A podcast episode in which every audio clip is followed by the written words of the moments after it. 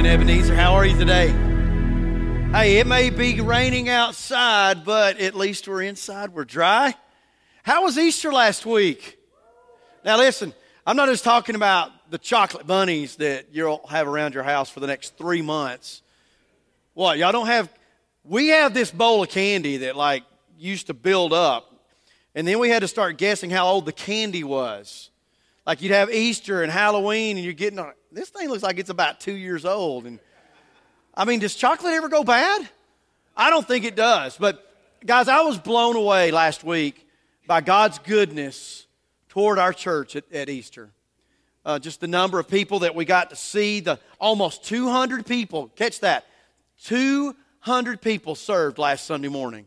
And that blew me away. I was so excited as we, from whether you were pouring coffee or rocking babies, it was, it was an extraordinary experience, and we were able to love on those that God blessed us to be able to hang out with last Sunday. And so, from my heart to you, if you, if you served last week, thank you so much.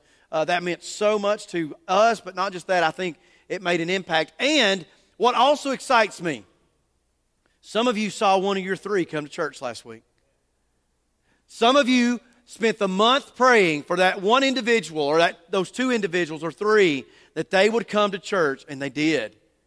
And it was a great reminder to us that God never, ever lets us down. And so if you if you pray, maybe you're like, wait a minute, I prayed for three and they didn't even call me back. Keep praying.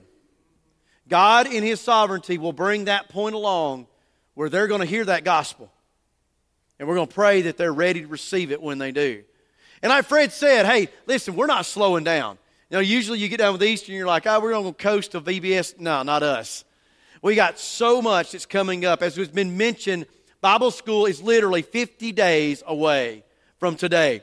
And I'm excited because I have heard so much good stuff about it. I looked back, and last year there were 359 kids signed up for Bible school. And my question to you is why can't that be 400? Why can't that be 450? Actually, Timothy told me before COVID, there used to be 600 kids that would frequent this door for Bible school. And you know what? It's going to take two things us praying and us inviting.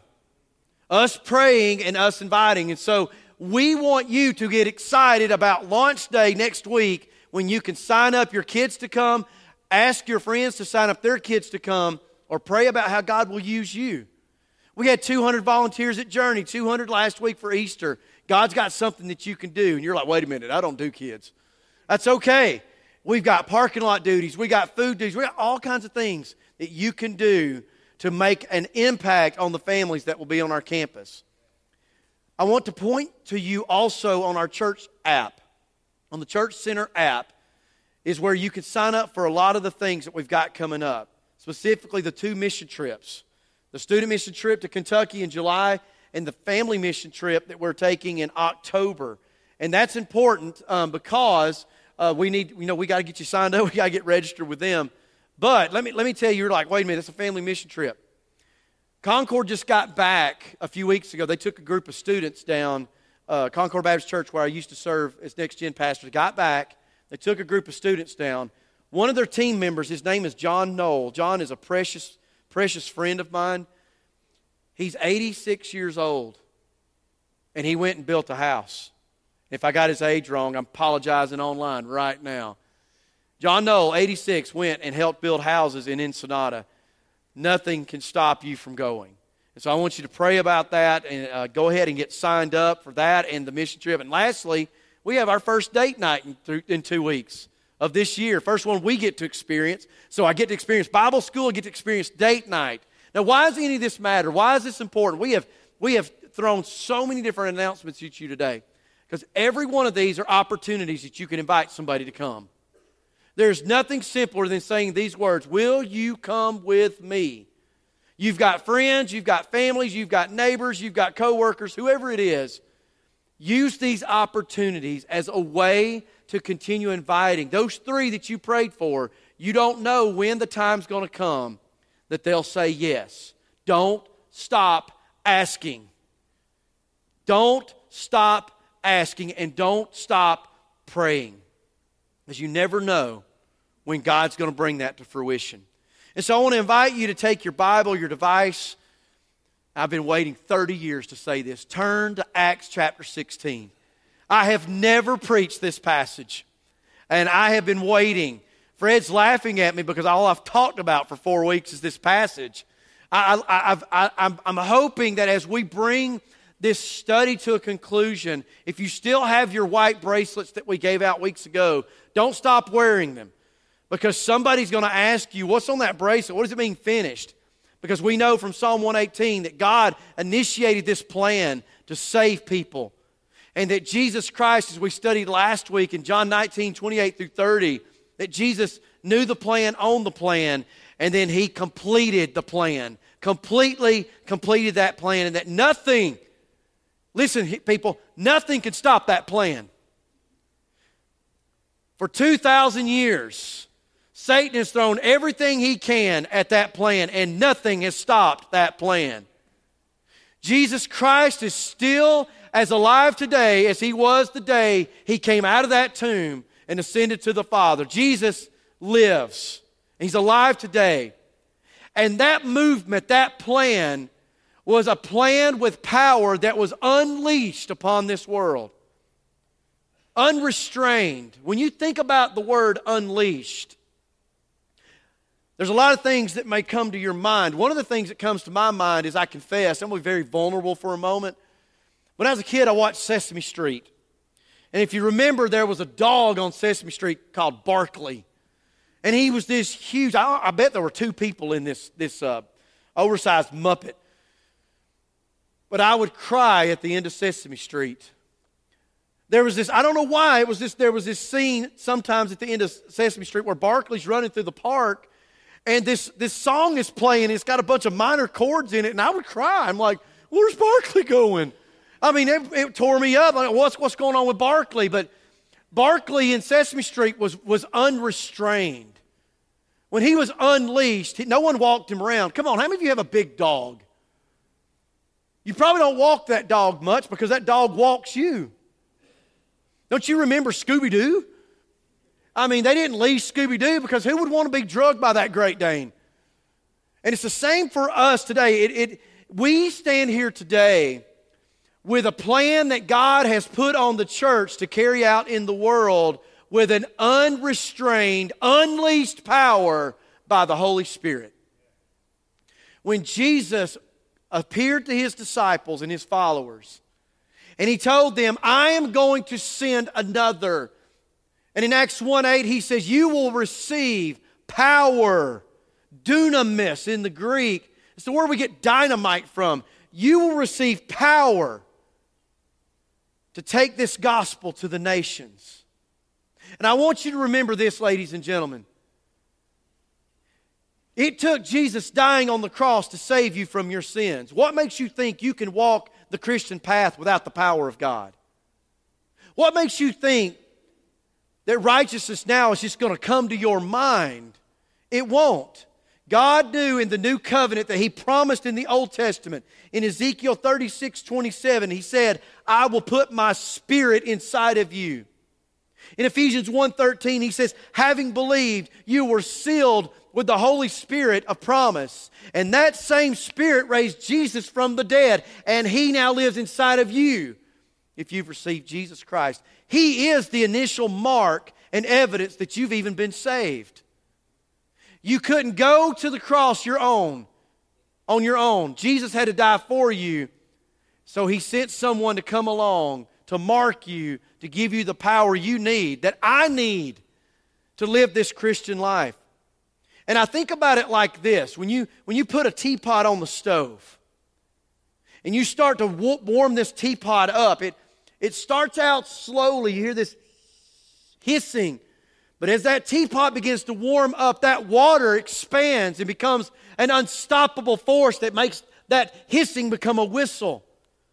Or maybe you think about water and how all of us in this room, we need water, don't we? I needed water. I sent my son to get me a bottle of water a little while ago. A little trickle of water because basic need is that we need water, but a lot of water at the same time is a dangerous force. My family, as we when we were growing up, well, I was growing up. My, well, maybe my parents are still growing up too. I think I'm still growing up. When I was being raised by my parents, how about that? Does that fit better? We would go to Daytona Beach Shores.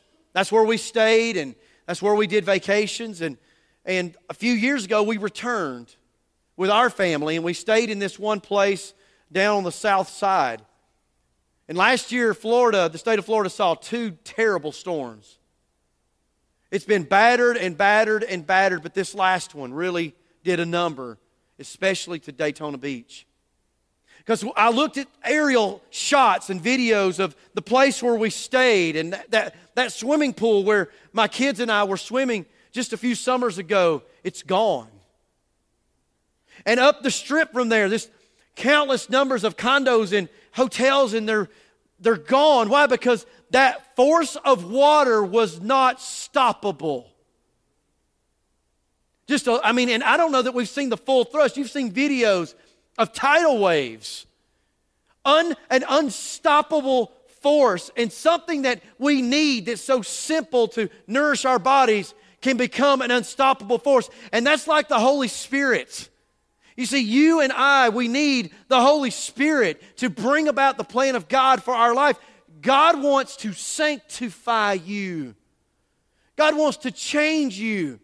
He doesn't want you to stay the way that you are, and it takes something more powerful than you or I can muster. It takes the Holy Spirit of God, something supernatural.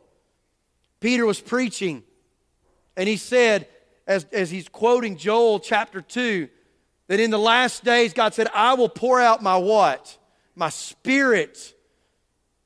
And they will prophesy and have visions and dreams. And you're sitting here thinking, that's kind of crazy. Isn't it crazy? Doesn't God sometimes show up in the weirdest, craziest, unpredictable ways? And that is like the plan of God. It is something that is unstoppable. John Piper was speaking and he recounts this like the story of the Aswan High Dam in Egypt. It is 375 mi- uh, feet high and 11,000 feet across. It started construction in 1953 and was finished in the early 1970s. But the Nile is a very important source of life in Egypt. If you, if you remember, most of it's desert.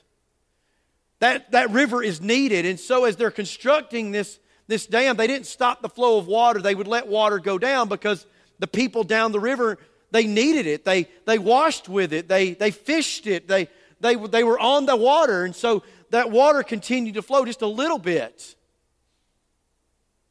But when they dammed up that river, and that water rushed into the dam and, and hit the 12 turbines that make up the power plant, it began to produce billions of kilowatt hours of power.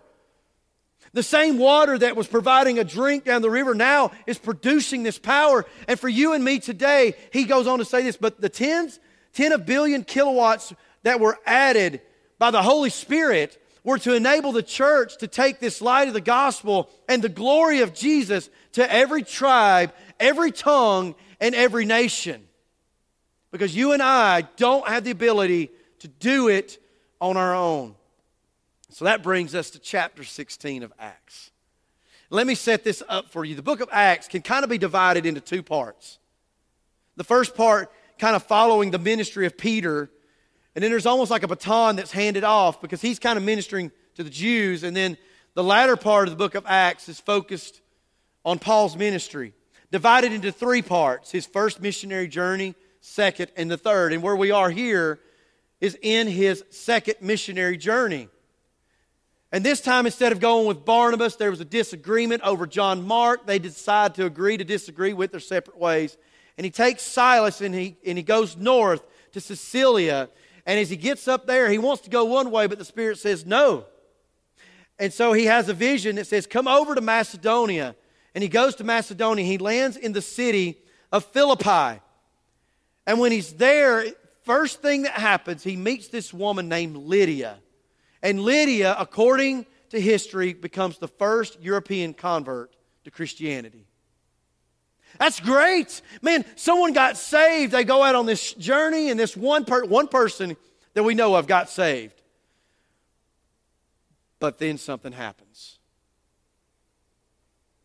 As they're walking through the city, there's this young lady who's demon possessed, who is taunting them.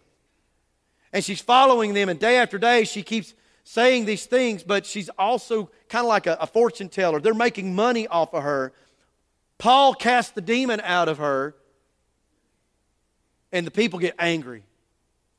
And so they take Paul and Silas, they strip them, they beat them, and they throw them into jail. And that's where we pick up in verse number 25. So if you'd like to stand with me as we read through a few verses to set this up, I want you to think about the power and the plan of God unleashed as we look through this text. He says, starting in verse 25, but about midnight, Paul and Silas were praying and singing hymns of praise to God, and the prisoners were listening to them. And suddenly, there came a great earthquake, and the foundations of the prison were shaken, and immediately all the doors were open, and everyone's chains were unfastened. When the jailer awoke and saw the prison doors open, he drew his sword and was about to kill himself. That just tells you how horrible the Roman Empire were. Th- th- those people were so bad that even their own, their own soldier was like, if they find out that these prisoners got out, I'm dead. And they, he supposed that the prisoners had escaped. But Paul cried out with a loud voice, saying, Do not harm yourself, for we are all here. Not just Paul and Silas, but all the other prisoners as well. And he called for lights. He rushed in, and trembling with fear, he fell down before Paul and Silas. And after he brought them out, he said, Sirs, what must I do to be saved? And Father, as we, as we take in this passage today, let us learn how we can participate in that plan that has been unleashed upon this world, that plan that Jesus completely completed, that gospel that saves our lives. Lord, show us how we can be a part of something like that. In Jesus' name, amen. So if you have a study guide, I want to just show you seven, uh, I say seven points. You're worried that we won't get out for lunch. We will I promise. We'll be out for lunch. The first point is this trouble can be expected. When God's plan is unleashed, especially into the world in which we live, the gospel is a mystery. This world does not want to hear, repent of your sins. This world wants to indulge in its sin. And so to hear a message that's calling people out of that, yes, it's going to be met with hostility. Picking up in verse 16, it says, It happened as they were going to a place of prayer that a slave girl having a spirit of divination, again, fortune telling, who was bringing her masters much profit by doing this, they were following after Paul and kept crying out, These men are bondservants of the Most High God who are proclaiming to you the way of salvation. Now, was she wrong? What she said wasn't wrong, it was how she was doing it, where she was doing it, and to whom she was saying it. So she continued this for many days, but Paul, being greatly annoyed, this is this idea of, of like, here's this pain, and it's going beyond it. Like he had come to a breaking point. And he turned to her and said, I command you in the name of Jesus Christ to come out of her. Not Paul's authority, but the authority and the power of God. See, when we are in God's way and God's plan, trouble can be expected. You know, it's interesting. I want to make a side note here because I hear this a lot in, in Christianity and faith followers, and I think it's wrong. Trouble is not always an affirmation that you are good. People will say, you know, well, you know, I must be doing something right because Satan's been after me. That is not true. And let me tell you two reasons why it's not true. Number one, sometimes things are happening to you because you're in sin. And you need to do, as Henry Blackaby said, you need to do a sin inventory. You need to sit down and say, God, look at me. Show me, examine me, show where there be any wicked way in me. We need to constantly and consistently be asking God that. That just because something bad's happening to you doesn't mean that it's because you've done something good. And here's the second reason because bad stuff happens to good people. Bad stuff happens to good people. Jesus said in John 16 33 that in this world we would have trouble, but take heart. Who's overcome the world? He has. A lot of what you and I experience that we call the woes of life have very little to do with going in the gospel. These men were suffering because they had shared the gospel. I don't think if we inventory the suffering we have that we can categorize a lot of our suffering being attached to the gospel. This is specific suffering. But I'm telling you that we can expect trouble because we are believing because we are confessing something that's contrary to the world. That's why we are, when we're baptized, ladies and gentlemen, we're baptized, we're saying, I identify with Jesus, his suffering, his burial, his death, and his resurrection. That is not the world system. I'm saying no to the world system. John Stott says this the fact of suffering undoubtedly constitutes the single greatest challenge to the Christian faith. Did you hear that? We wrestle in our faith more over why, God, are you letting this happen to me? Why are you letting it happen now? He says, and it's happened in every generation. He said its distribution and its degree appear to be entirely random and therefore unfair. That's why we don't like suffering. We're like, well, I'm a good person. God, why are you letting me suffer? Because in our mind, we think good people don't suffer. That's no different than karma. You know what karma is? It's an Eastern philosophy that says if somebody's doing good, they must be good. And if good things are happening to them, that they're good. If bad things are happening to them, that means they are bad. That is, that is a, a huge dichotomy of thinking that in our dichotomy, in our in our philosophy, our religion, our, our thinking, our theology, we understand that suffering is a part of our growth. Do you know why I believe young men and women aren't maturing like they used to? Maybe it has to do with their brains not being developed. I mean, there's science to show that. You know what I believe it is? It's because we won't let pressure affect them. We have rescued a generation of kids from pressure. Parents, the best thing you can teach your kids is to suffer well. If they go to school and they get a zero on the homework because they didn't do the homework, let them have the zero. Because they'll never learn responsibility. Yes, a zero hurts. A zero is embarrassing. But you and I, I look back at my generation, and I started working when I was 12 years old, bussing tables at a restaurant. If I wanted to buy something, I went and bought it. And we have a generation of people, even in our faith lives, where we're not letting them suffer under the pressure that will build their faith. Trouble can be expected, and we can't live like Charlie Brown and Eeyore. You know Eeyore, right? Winnie the Pooh? Well, I guess I deserve that. And we, we sit there in this, in this weakened state when God has released an unstoppable force by the Holy Spirit to work in in our life. God doesn't want you to skirt by in this life. He wants you to live in victory. And we have to know that trouble is to be expected. But here's the second thing rejection is guaranteed. Rejection is guaranteed. You see, Philippi was, was a pretty important city.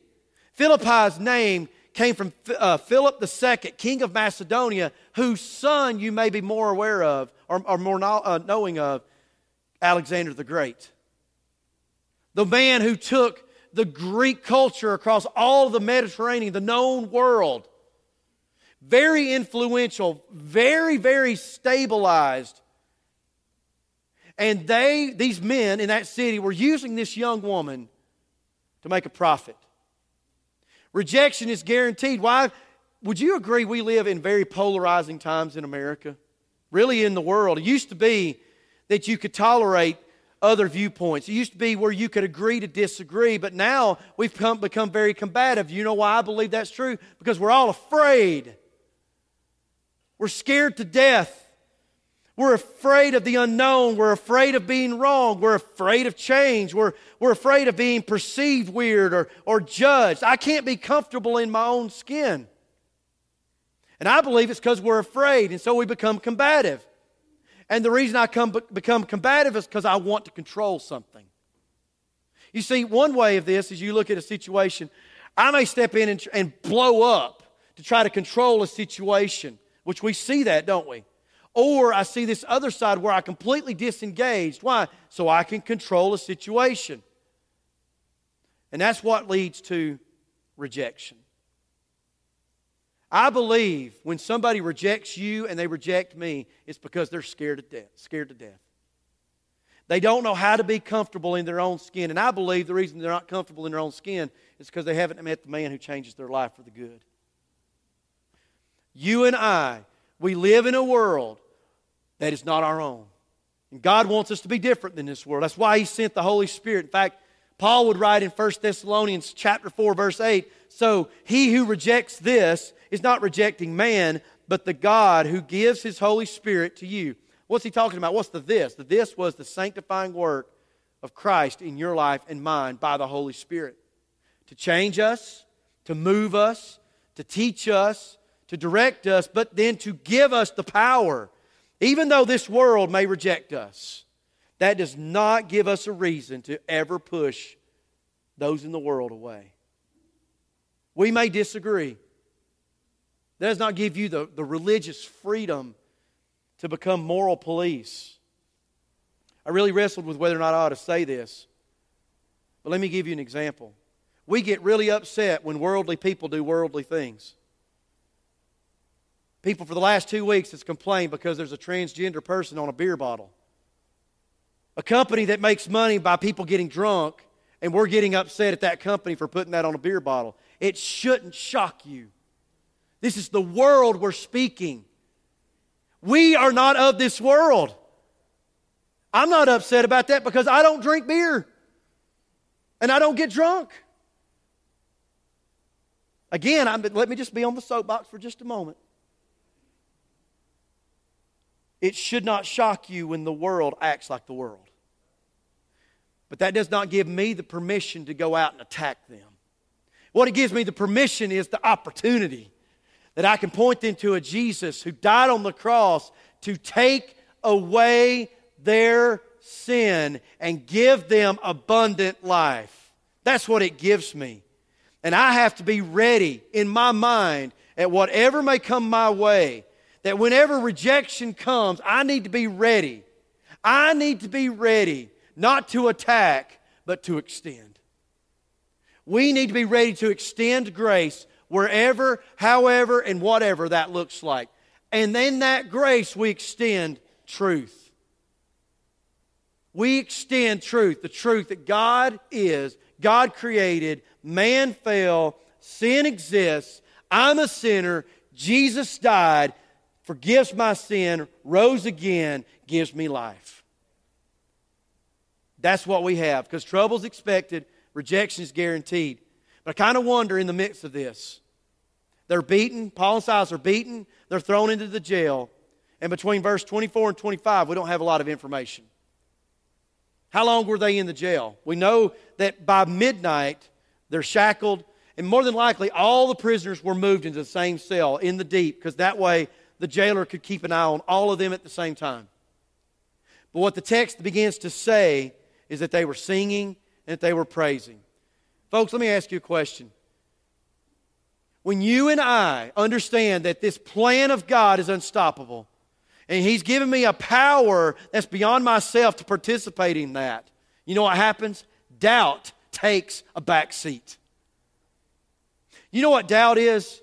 Let me, let me read uh, from James chapter 1. Don't worry about turning there. Let me read to you. Says, But if anybody lacks wisdom, let him ask of God who gives all to all generously without reproach, and it'll be given to him. In other words, it's not prejudice. He will give it to you if you ask. But Here's the reason he must ask in faith without any doubting. For the one who doubts is like the surf of the sea, driven and tossed by the wind. What's the danger when that happens? Is it the wind or is it the water? What's the danger of being tossed by the winds? Sinking and drowning. Because he says, For the man, this man ought to, to not to expect he will receive anything from the Lord, being double minded, unstable in all of his ways. Well, if, if it's not that, then what should I expect? I should expect that when I ask God in faith, God will work according to his will to ask, answer whatever it is I ask. And Tony Evans kind of talks about this, this double mindedness where he said there's like rooms in my brain. And on one side is this truth of God, this, that all those things we've been talking about, the truth of God. This word doubt literally means to go through that truth and form my own perception. Rather than dwelling in the truth or the judgment, I look through it to see something different. Or I, I, go through it and I come to a different position. Rather than existing in the truth, I'm outside the truth. And the goal here is to tear down the wall in my brain, the compartments in my mind, and realign with the judgments and the truth of God. And when I renew my mind, when I renew my mind into the truth of God, it gets me into the lane and into the path and into the plan that God has for my life and yours. And doubt then takes a back seat. Doubt is not a sin, doubt is the opportunity for you and I to extend faith to whatever it is we're going through. God's not in heaven ready to strike you down when you doubt. Case in point, Peter says, Jesus, if it's you, ask me to step out on the water. And what did Peter do? He did. And he's walking on water. But then what did he do? He looked down. The wind didn't stop. The waves were coming back and forth, and it scares him to death. And so what happens? His faith begins to get weak, so therefore he begins to sink. Jesus didn't walk up to him and say, walking on water, say, What's up, Peter? So your faith is weak, huh? Let me let you get down to about nose level, and then I might do something. Let me make you suffer for it for a few minutes. What did Jesus do? He reached down and he pulled him up first. He addressed the faith issue but not before he acted. Doubt takes a back seat. Doubt takes a back seat. I want you to see doubt as the greatest opportunity for you to renew your mind and place your faith in what God can and will do in your life because it's an unstoppable, unleashed force on this world. And I believe this is the medium for that praise. This next point praise pressures the problem. Because, like I said, we don't have any information between 24 and 25. And I don't know if Paul and Silas had a moment of doubt. They saw Lydia get saved and then they get taunted. We don't know. But what I do know is that Paul and Silas, in agreement, started praising the Lord. And in fact, it said they were praying in the imperfect tense, which means they never stopped. It like it kept going, and they were singing. So it almost gives this implication they were singing their prayers. One commentator implies that this was their way, singing their prayers, that the rest of that room heard the glories of God. They weren't alone. When Paul wrote the book of Philippians, I'm sure in that room, when they received this letter from Paul, who was in prison when he wrote the letter, Lydia was sitting there, most likely the jailer and his family. And they didn't, y'all know that there weren't numbers back then, right? It was just one big letter. They didn't, that was introduced later. So, kids, when you're going like uh, Philippians 4 4, those letters were, in, those numbers were introduced to those letters. But they're reading this and then they hear him say, Rejoice in the Lord always. Again, I say, rejoice. Why did he say that? Because he didn't want his imprisonment to discourage them. In fact, the jailer had already seen him in prison once before. The jailer knew what kind of power God could exhibit even when he was in jail. And then he goes on to say, I've learned to be, uh, com- uh, I've, I have learned to be content in whatever situation that I'm in, whether in want or in plenty. And then he says this, a verse that a lot of you know I can do all things through Christ who strengthens me. That's not to make a three point shot or to get a touchdown. That is in the, in the plan of God that's leading me into suffering. I can be content no matter what God sends my way. And I will praise Him and I will thank Him to the God who gives and He takes away. Thankfulness can be the bolt cutters that frees you from your doubts and your fears. Thankfulness and praising God, saying just simply saying, Thank you, God, for what I have. Thank you for what's in my life. I praise you, for you are my God. I praise you because you sent your son. Taking a moment to develop that discipline will change your life. Let's just be real. In this room today, some of you came in here and your heart is so heavy it's dragging the floor. You've experienced a whirlwind lately, a storm, so to speak, that has just beat you down. But can I challenge you to press your problem with praise? To redirect your mind to focus on not what God has allowed to be taken from you, but what God may give to you. To focus on the God who right now may seem distant, but He's right there with you. As Casting Crowns song said, I will praise you in this storm, this storm, very specific storm, and lift my hands. You are who you are, no matter where I am. Every tear I cry, you are holding in your hand, which means God cares about every little thing that you're going through. He says, You never left my side. Is that true or false? Is God always with you? How do you know? Because He promised it. He said, So I'll praise you in the storm. And because of that, they realized that the world was there watching. The world was watching. Those jailmates and the jailer were all watching. That as they sang in this, in this next point, God worked or works supernaturally. When we praise God and we refocus our attention on God and we, and we, and we realign ourselves back to what God is leading us to do, we begin to see what God is doing supernaturally. We begin to recognize that sometimes coming in contact with somebody I haven't seen in a long time isn't just because we happen to be at the same place at the same time or a coincidence, that maybe God's lined that up. I stopped looking at, and I, I, say this all jokingly, that you're standing in Walmart and the person in front of you's got 159 coupons, and you're just wanting to check out and get a gallon of milk, that maybe that time that you're there is for the person behind you. I remember that happening to me not too long ago as I was standing in line and we were waiting for somebody who had a large amount. And we just began to talk, and I found out he was a former pastor who had had a lot of loss in his life. A lot of loss in his life. And he was just trying to figure out what life looked like. And I didn't really have any advice to give. I just said, you know what? Can I pray for you? And we prayed right there in the middle of Walmart waiting to check out. There's nothing special about it. But I thought for a moment, God, you reminded me again that you allow me to get into places where other people are going to intersect my life. You ever, you ever, um, have you ever had a bruised nerve? You ever had a bruised nerve? I had a bruised nerve in my thumb years ago, and everything I touched with that with that thumb hurt, and everything that touched it hurt. It was very sensitive. See, when you and I step back and we realize that praise will pressure my problem, it will give me something to push back against. God will begin to work supernaturally, and I want it to do so in such a way that makes me sensitive.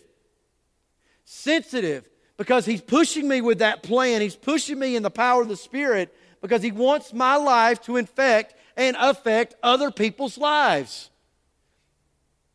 All of those people in the jail were freed.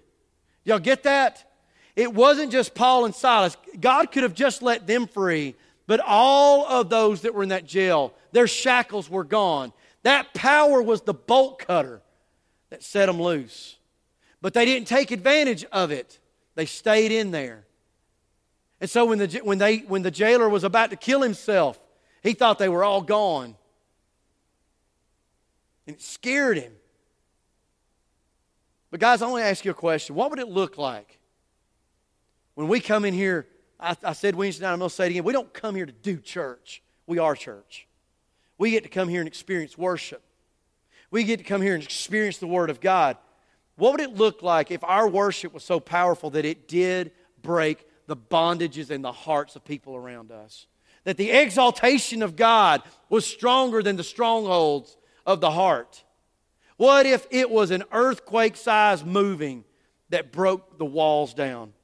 Because here's what I'd love to see the world being astounded, shocked. The jailer woke up, he came in, was going to kill himself, and they said, don't, don't harm yourself. We're all still here. Before this jailer could have his spiritual need met, he had a physical crisis. He knew that if the Roman overlords found out what was going on in his life, that he would die. And I think he initially runs in and says, What can I do to be saved? I'm stuck. I'm in a mess. Guys, when you go through life and you encounter people who, who are going through messes, maybe you're the reason that you've intersected their life to help them find a way out of that mess. And any physical need that they may have always can connect back to their greatest spiritual need. Don't ever let those, those moments go without an opportunity to tell them about the greatness of God. Habakkuk 1.5. Habakkuk is wrestling. He's wrestling because God has shown him a vision that the Babylonians are going to be the ones to come in and take over the Jews. And he's going like, God, you're a good God. Why would you let an evil people come in and do this? And he writes this. He says, Look among the nations, observe, be astonished and wonder, because I'm doing something in your days that you would not believe even if you were told. Folks, I believe God's about to do something in Ebenezer that we cannot even fathom or imagine. And it's like this force of water that we talked about. That water is moving. And I could choose in my arrogance to try to stand in against that water and try to be stubborn and not let it move me. Or I could go grab my, my surfboard and I could wax that thing up and I could jump up on top and I could ride that wave. You know why?